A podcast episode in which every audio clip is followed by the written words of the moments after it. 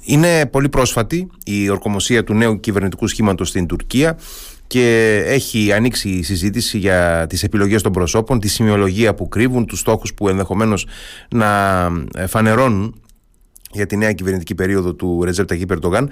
Θα συζητήσουμε για όλο αυτό το πλαίσιο θεμάτων με τον ε, αντιστράτηγο Αποστρατεία, στρατηγικό αναλυτή και εκτελεστικό ε, διευθυντή του Παρατηρητηρίου Ευρωμεσογειακής Ασφάλειας και Συνεργασίας ε, Κωνσταντίνο Λουκόπουλο. Καλησπέρα κύριε Λουκόπουλε. Καλησπέρα σας κύριε Καρέμπη και σας ευχαριστώ πάρα πολύ για την ε, πρόσκληση να συζητήσουμε αυτά τα θέματα μαζί. Εγώ ευχαριστώ. Καταρχάς να κάνω ένα σχόλιο γιατί αμέσως πριν ε, αναφερόμουν στην ανατείναξη του φράγματος ε, στην Ουκρανία και έλεγα εσείς φαντάζομαι θα με δικαιώσετε σαν έμπειρος αξιωματικός των τεθωρακισμένων πόσο δυσκολεύει ενδεχομένως ε, η διεξαγωγή ελιγμών από μονάδες και σχηματισμούς τεθωρακισμένων και μηχανοκίνητου πεζικού σε ένα έδαφος το οποίο έχει, έχει, έχει δεχτεί τέτοιο όγκο νερού. Συγκεκριμένα θα έχω αύριο για να διαφημίσω κιόλας mm. σχετικό άρθρο στο Liberal. Α, εξαιρετικά. Το περιμένουμε. Αλλά... Ναι.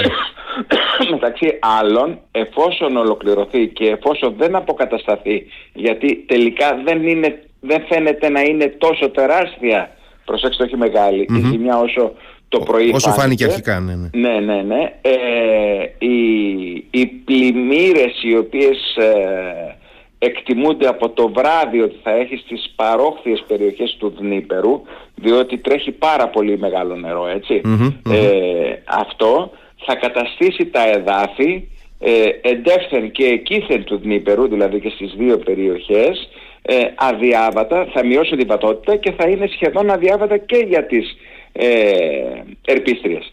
Άρα λοιπόν ε, για οποιαδήποτε επιθετική ενέργεια δημιουργείται κόλλημα και σε αυτή την περίπτωση η ε, ευνοεί τον αμυνόμενο και δυσχεραίνει τον επιτιθέμενο. Αυτά είναι τα δεδομένα σε ό,τι αφορά τη βατότητα. Δεν ξέρουμε όμως ακριβώς, μια και το είπατε, τι, έχουμε γίνει, τι έχει Ε, ξέρετε, στην ομίχλη του πολέμου υπάρχει ναι. και η, πληρο, η, πληροφόρηση και η παραπληροφόρηση. Ναι, ε, ακόμα και μεγάλοι αναλυτές σήμερα που έχουμε συζητήσει και με το εξωτερικό είμαστε, ε, είναι όλοι επιφυλακτικοί, βάζω και τον εαυτό μου βέβαια μέσα, είμαστε όλοι επιφυλακτικοί για το τι έχει γίνει. Το θέμα είναι αυτό το οποίο θα πω, ψάχνουμε να βρούμε ποιος επωφελείται από αυτήν, διότι υπάρχουν και ζημιές και ε, ωφέλη. Ποιος επωφελείται και σε κάθε ζημιά ή όφελος τι βαρύτητα έχει αυτό ούτως ώστε να υπάρχει ένας λόγος mm-hmm. ε, κόστους ωφέλους. Παραδείγματος χάρη, από την άλλη μεριά φαίνεται ότι θα κοπεί το νερό στην ε, ε κρυμαια Ε, ε, αξίζει το κόπο. Το κάνανε οι Ρώσοι για αυτό το λόγο. Εν πάση περιπτώσει δεν θέλω να πω τώρα σε αυτή την, ε, ε τη διαδικασία, αλλά θέλω να σας πω ότι ναι. είναι πάρα πολλά. Σε ό,τι όμως αναφερθήκατε, ναι, εφόσον θα συνεχίσει ε, να ανέρχεται και πάνω από το κρίσιμο σημείο ήδη πριν από λίγη ώρα ε, σε παραποτάμιους οικισμούς ε, έχει μπει το νερό μέσα σε σπίτια, σε παραποτάμιους έτσι, ναι, ναι. που ήταν μπροστά από τα προστατευτικά αναχώματα. Αν συνεχιστεί και τη νύχτα αυτό, ενδεχομένως δεξιά-αριστερά και σε μεγάλες αποστάσεις θα υπάρχει μείωση της βατοτητας Ευχαριστώ για το σχόλιο συνολικά. Εγώ σας ευχαριστώ, ναι, ναι. Πολύ σωστά. Πάμε λοιπόν τώρα στην ε, νέα ε, τουρκική κυβέρνηση. Είχαμε κάποιες αναμενόμενες αλλαγές, είχαμε και κάποιες εκπλήξεις σε επίπεδο προσώπων, έτσι δεν είναι; Ξέρετε, ε, ε, επιτρέψτε μου να πω ότι στην Ελλάδα ασχοληθήκαμε πολύ περισσότερο με τις τουρκικές εκλογές παρά με τις ελληνικές. Έχετε δίκιο. Έτσι. Ένα είναι αυτό. Το δεύτερο είναι, δεν νομίζω οι Τούρκοι να ασχολούνται ε, με το τι κάνουμε Το δεύτερο στοιχείο είναι ε, με το πώς διαμορφώνεται η, το κυβερνητικό σχήμα ε, της νέας εποχής Ερντογάν. Mm-hmm. Λέγοντας όμως νέα εποχή Ερντογάν δεν σημαίνει ότι αλλάζουν τα δομικά στοιχεία τα δομικά χαρακτηριστικά της εξωτερικής πολιτικής του ερντογανισμού θα μπορέσω να πω ε, με ό,τι αυτό σημαίνει. Άρα λοιπόν θέλω να σας πω ότι εκπλήξεις ή όχι είτε αναφορά σε πρόσωπα δεν θα έλεγα ότι υπάρχουν. Ε, το κυριότερο στοιχείο ήταν ότι απαλλάχθηκε από τρεις δελφίνους οι οποίοι διαγωνίζονται για τη διαδοχή του Ερντογάν και αναφέρομαι στο Μευλού της Αμπούσογλου, στον Χουλουσία Καρ και στον Σοϊγκού Σοηλού, στον, ε, συγγνώμη, στον Σουλεϊμάν Σοηλού. Λοιπόν, αυτοί ήταν οι τρεις οι οποίοι, ε, αυτοί απομακρύνθηκαν. Αυτούς που μας ενδιαφέρουν τώρα, τα τρία στοιχεία τα οποία τα γνωρίζουμε και στην Ελλάδα, οι δύο από αυτούς είναι το, θα έλεγα, το alter ego, το άλλο εγώ, το έτερον εγώ του Ερντογάν. Ο πρώτος είναι λοιπόν ο Ιμπραήμ Καλίν, ο συνομιλητής της κυρίας ε, σουρανη και της κυρίας ε, Άννας Μαρία ε, Μπούρα, ένας πολύπυρος διεθνολόγος με ένα πάντα μιλήχιο και, διατυπ... και η θέση του διατυπωμένος με τον δυτικό τρόπο, με τον δυτικό τρόπο, αλλά πάση περιπτώσει αυτός ενώ περιμέναμε ότι θα μπορούσε να ήταν υπουργός εξωτερικών, μετακινείται και αναλαμβάνει την ΜΙΤ. Και ο Χακάν Φιντάν, που προέρχεται από τις ένοπλες δυνάμεις, μάλιστα δεν είναι υπαξωματικός, αλλά σπούδασε, προχώρησε, τον πήγε και το σύστημα, ε, αναλαμβάνει υπουργό εξωτερικών. Ναι, θέλω να πούμε... εκεί, είχαμε, εκεί είχαμε πραγματικά μια, νομίζω, ε, κάτι, κάτι μία αναμενόμενο. Θέλω να πω, η υπουργοποίηση του Φιντάν δεν ήταν τόσο αναμενόμενη, έτσι. Θα λέγαμε ότι δεν, θα ήταν, δεν ήταν τόσο ε, με την ε, λογική την οποία εμείς εξετάζαμε. Ναι, Τώρα το ναι. θέμα ήταν, ναι, ναι, ο Ερντογάν είναι ο Ερντογάν, ε, οπότε καταλαβαίνετε τι, το τι σκέφτηκε. Σίγουρα, επειδή πιστεύω ότι ούτε όπως να παρουσιάσουν στην Ελλάδα οι μη παράφρον και τα λοιπά και τα λοιπά. Είναι στρατηγιστής του Ερντογάν, mm-hmm. κάθε κίνηση και κυριως είναι ε, ε, ορθολογικός παίκτης. Δηλαδή πάντα εξετάζει το κόστος με το όφελος. Πάμε τώρα όμως για το Χακάν Φιντάν. Ο Χακάν Φιντάν ε, μπορεί να ήταν στη ΜΙΤ, αλλά είναι πίσω, από, ήτανε μέχρι τώρα, μέσα και πίσω από κάθε ε, κίνηση που αφορούσε την εξωτερική πολιτική της Τουρκίας και τα θέματα ασφαλείας. Mm-hmm. Είτε λέγεται Λιβύη, είτε λέγεται Συρία. Ιδιαίτερα στη Λιβύη έκτισε, όχι ότι είναι κράτος η Λιβύη έτσι, γιατί έχουμε συζητήσει και για τη Λιβύη από ό,τι θυμάμαι, ε, το παρακράτος του παρακράτους της Λιβύης. Συρία. Μιλάει με τον, ε, πόσες φορές έχει μιλήσει ο δικός μας ε, διοικητής ε, της ΕΕΠ με τον κύριο Μπέρνς το William Burns, ετσι τον αρχηγό της CIA. Ή ο Καλίν πόσες φορές μιλούσε με τον Σάλεμαν και ποιος θα μιλήσει, ε, τον Σύμβουλο Εθνικής Ασφαλείας. Το λέω και ως, ως ε, ε, όχι για να κακίσω κάποιον, ως παράπονο σχετικά με τα πρόσωπα στην ελλαδα Πάμε όμως στο εξής, ξαναγυρίζουμε στο Χακάν Φιντάν. Ο Χακάν Φιντάν έχει συναντήσει προέδρους, έχει συναντήσει τον Πούτιν και ήταν αυτός, να σας το πω κιόλας, ο οποίος συνέταξε σύμφωνα με πληροφορίες, το τριμερές μνημόνιο ε, Σουηδίας, Φιλανδίας, Τουρκίας ε, πέρσι το καλοκαίρι ε, στις Βρυξέλλες, βάσει του οποίου η Τουρκία εκ, εκβιάζει. Άρα λοιπόν δεν είναι ένα τυχαίο πρόσωπο. Ε, ο, τρίτος, ο τρίτος είναι ο Υπουργός Άμυνας, ο μέχρι τώρα ε, αρχηγός Γιαθά. Ο Γιαθά Γκιουλέρ. Εντάξει. Ο Γκιουλέρ. Λοιπόν, ο Γκιουλέρ, εντάξει, δεν έχω να πω πολλά πράγματα. Προέρχεται όμως, ήταν διοικητής στρατοχωροφυλακής, προέρχεται από τις Έλληνες δυνάμεις και ε, ένα σώμα απόλυτα πιστό στον ε, ερντογαν Πολύ σύντομα για να ξαναγυρίσουμε πίσω όμως στο Χακάν Φιντάν και στον Ιμπραήμ Καλίν, ο, ε, μπορώ να πω ότι αυτή τη στιγμή η κίνηση να τοποθετήσει έναν πρώην αρχηγό γεθά ε, και να τον κάνει ε, Υπουργό Άμυνας όπως φαίνεται ε, ζήλεψε το, ε, το 19 τον ΣΥΡΙΖΑ, ο οποίος έκανε κατευθείαν μέσα σε μια ημέρα τον κύριο Αποστολάκη, αν θυμάστε έτσι, ναι, ναι, για, να, ναι. για να χαριτολογήσω λίγο. Αλλά, εν πάση περιπτώσει, δείχνει ότι έχει εμπιστοσύνη, βάζει κάποιον άνθρωπο δικό του επάνω για να έχει απόλυτο έλεγχο στο στρατευμα Ε, από εκεί και πέρα. Ναι, από ό,τι φαίνεται, ε, ε, απλά ήθελα να πω ότι φαίνεται καταρχάς ότι πλέον ξεχωρίζει σε πιο ε, εκτελεστικούς ρόλους από ό,τι φαίνεται ξεκάθαρα ε, το δίδυμο ε, Ιμπραήμ Καλίν, και, Καλίν και Φιντάν. Αυτοί οι δύο στενοί συνεργάτες περνάνε στο προσκήνιο πλέον. Εκεί, ε, ο, κοιτάξτε να δείτε για όσοι παρακολουθούν, ο Καλίν πάντα ήταν. Mm-hmm. Στο παρασκήνιο ήταν ο Φιντάν. ετσι Ο Καλίν πάντα ήταν, πάντα μιλούσε. Μιλούσε με τον Σάλεβαν, πήγαινε έπρεπε το Πετρούτσοφ στην, ε, ε, στη Μόσχα, ε, μιλούσε με τον... Ε, διοργάνωσε ο Ιμπραήμ Καλίν διοργάνωσε τον Απρίλιο του 22 την λεγόμενη Σύνοδο Ειρήνης Ουκρανίας, Ρωσίας κτλ.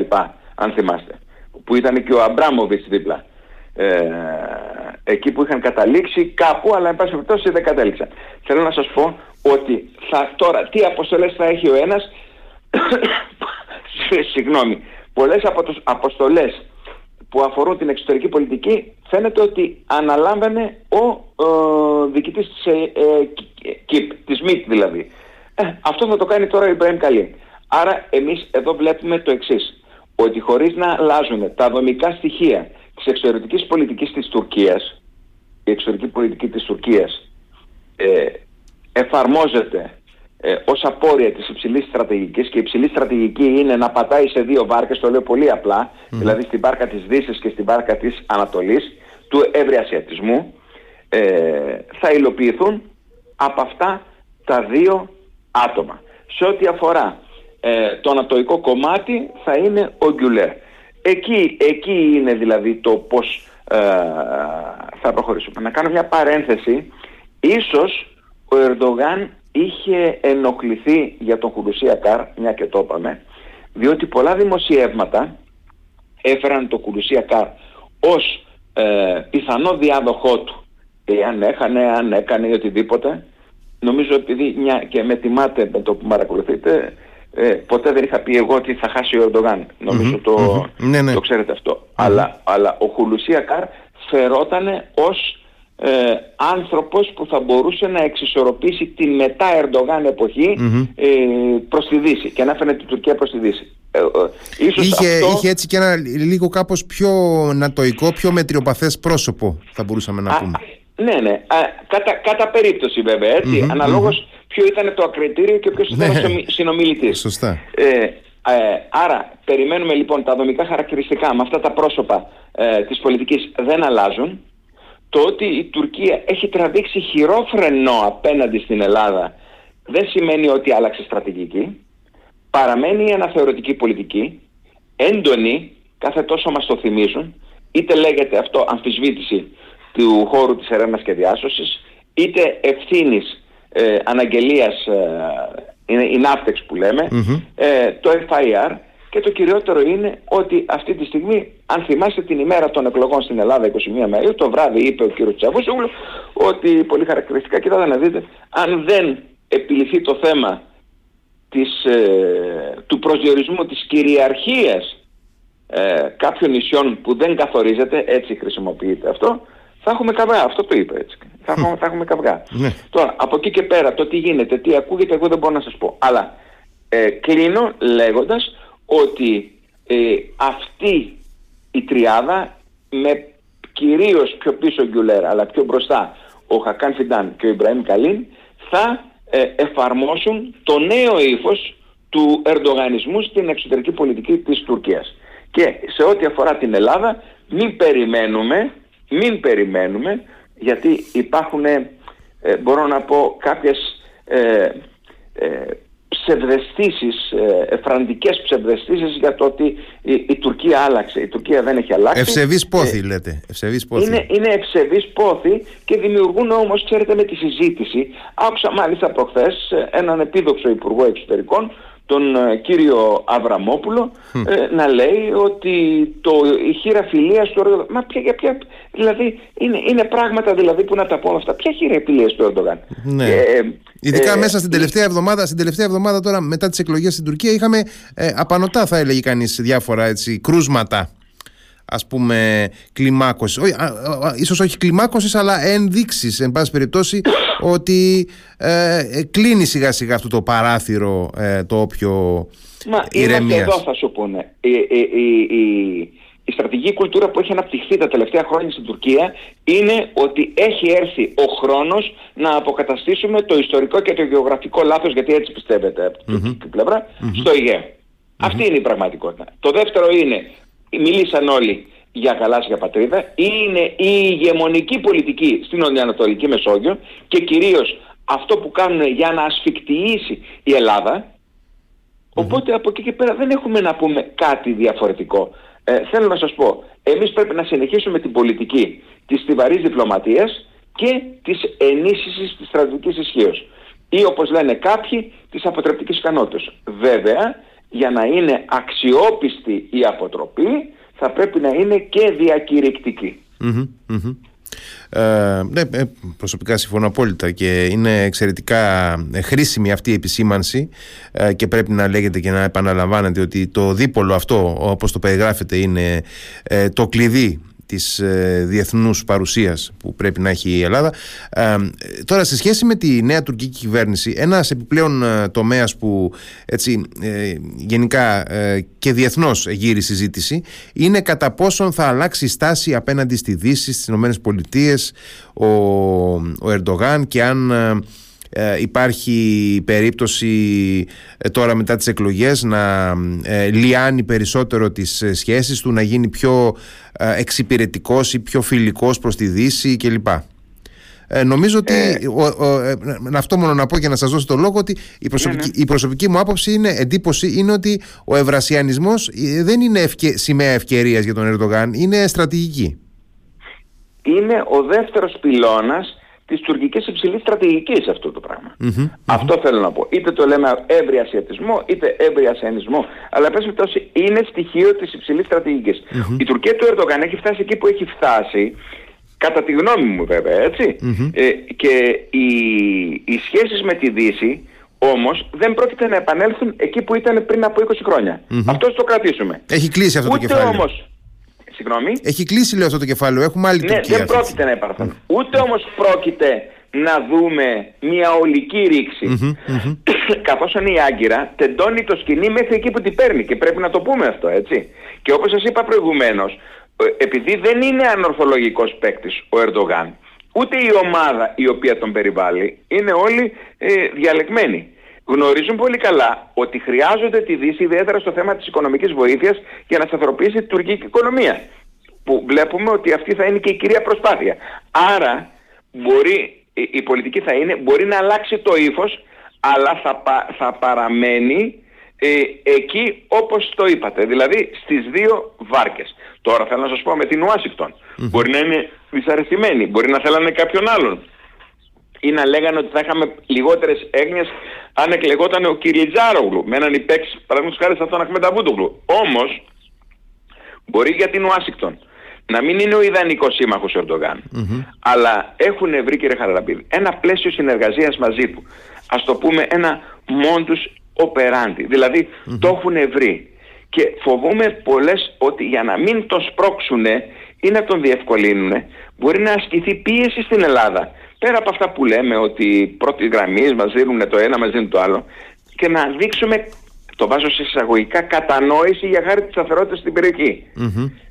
Καταλαβαίνετε τι, τι εννοώ και πιστεύω και οι ακροατές μας αυτή τη στιγμή. Επειδή, επειδή τώρα, ναι, ναι, κλείνοντας και επειδή πιάνουν, δηλαδή θέλω να πω προς το τέλος και είναι πάρα πολύ χρήσιμο, μιας και το αναφέρετε αυτό, ε, θα μπορούσαμε να πούμε πιο πρακτικά, πιο απτά, τι θα μπορούσε δηλαδή να ζητηθεί από την Ελλάδα σε μια τέτοια ας πούμε ε, συζήτηση, σε μια τέτοια προσέγγιση τι θα μπορούσε να πει ή να υποδείξει με κάποιο τρόπο η Ουάσιγκτον ότι είναι χρήσιμο να γίνει από τη μεριά της Ελλάδος δηλαδή να ανοίξει ένας, ε, ένας διάλογος εφόλης της ύλης για παράδειγμα; Το είπε ο κύριος Μπλίνκεν, κύριε Γαλαμπίδη, το είπε ο κύριος Μπλίνκεν όταν ναι, ναι. επισκέφθηκε και την Τουρκία με τους σεισμούς και έκανε εκείνη τη βόλτα με το ελικόπτερο γιατί ε, η περιοχή των σεισμών με το ελικόπτερο είχε γίνει τουριστική ατραξιόν. Ναι, ξεκίνησε, την... Ε, ξεκίνησε ο, ο Νίκος Δένδιας άνοιξε το, τη σεζόν. Βε, βεβαίως, ήταν ο πρώτος ο οποίος πέταξε μετά τις ε, ε, σπαραξικάρδιες αγκαλιές τις οποίες είχε με τον φίλο του με Βλούτ Τσαμπούσογλου. Ε, όταν γύρισε συναντήθηκε με τον ε, Δένδια. Διαβά... Είδατε πουθενά εσείς τις ε, δηλώσεις του στα συστημικά μέσα μαζικής ενημέρωσης; Θα σας τις πω εγώ όμως εδώ και μπορούν να ανατρέξουν. Είπε χαρακτηριστικά ότι η Ελλάδα και η Τουρκία είναι πολύτιμοι σύμμαχοι. Ωραία. Έχουμε αυξήσει τη στρατηγική σχέση με την Ελλάδα. Πιστεύουμε όμως ότι οι μακροχρόνιες διαφορές, προσέξτε που υπάρχουν θα πρέπει να επιληθούν μέσω του διαλόγου. Ούτε μας ενδιαφέρει ποιος έχει δίκιο ή ποιος δεν έχει. Η Αμερική βλέπει χώρο και όχι χώρες. Και αυτό που πρωτίστως ενδιαφέρει είναι αυτός ο χώρος ιδιαίτερα τώρα με την, το πόλεμο στην Ουκρανία να είναι σταθερός και να μην δημιουργεί προβλήματα συνοχής στην ανατολική πτέρυγα του ΝΑΤΟ. Αυτό θέλω να σας πω και αρκεί να προσέξουμε τι λέει. Δηλαδή οι δηλώσεις καθορίζουν και ο Μπλίνκεν δεν είναι ένας οποιοδήποτε υπουργός εξωτερικών, ναι, είναι ένας διπλωμάτης καριέρας, ο οποίος μετράει και τη τελευταία του λέξη. Ε, κύριε Λουκόπουλε, ευχαριστώ πάρα πολύ για τη συζήτηση. Νομίζω ότι έχουμε μια καλή πρώτη εικόνα και θα έχουμε ευκαιρία να τα, να τα ξαναπούμε. Εγώ σας ευχαριστώ πάρα πολύ. Ε, το είπατε εσείς βέβαια. Εμείς πρέπει να συνεχίσουμε όπως έχουμε ξεκινήσει. Αυτό είναι και ταυτόχρονα, επειδή είπαμε στο τέλος για την Αμερική, να διευκρινίσουμε ότι η Ελλάδα είναι αποφασισμένη να διαφυλάξει με κάθε την εθνική κυριαρχία και την εδαφική της ακεραιοτητα Από εκεί και πέρα, οποιαδήποτε ενέργεια προβεί η, η Τουρκία θα είναι εκείνη η υπεύθυνη για το ότι πρόκειται να γίνει. Έτσι ναι, συμφωνώ πάρα πολύ με, με αυτή την επισήμανση και να πω ότι περιμένουμε το επόμενο άρθρο σας στο, στο Liberal για την, ε, για την Ουκρανία. Αύριο, αύριο θα είναι. Σας ευχαριστώ πάρα πολύ. Και εγώ ευχαριστώ. Καλό βράδυ. Καλό βράδυ. Γεια σας. Γεια.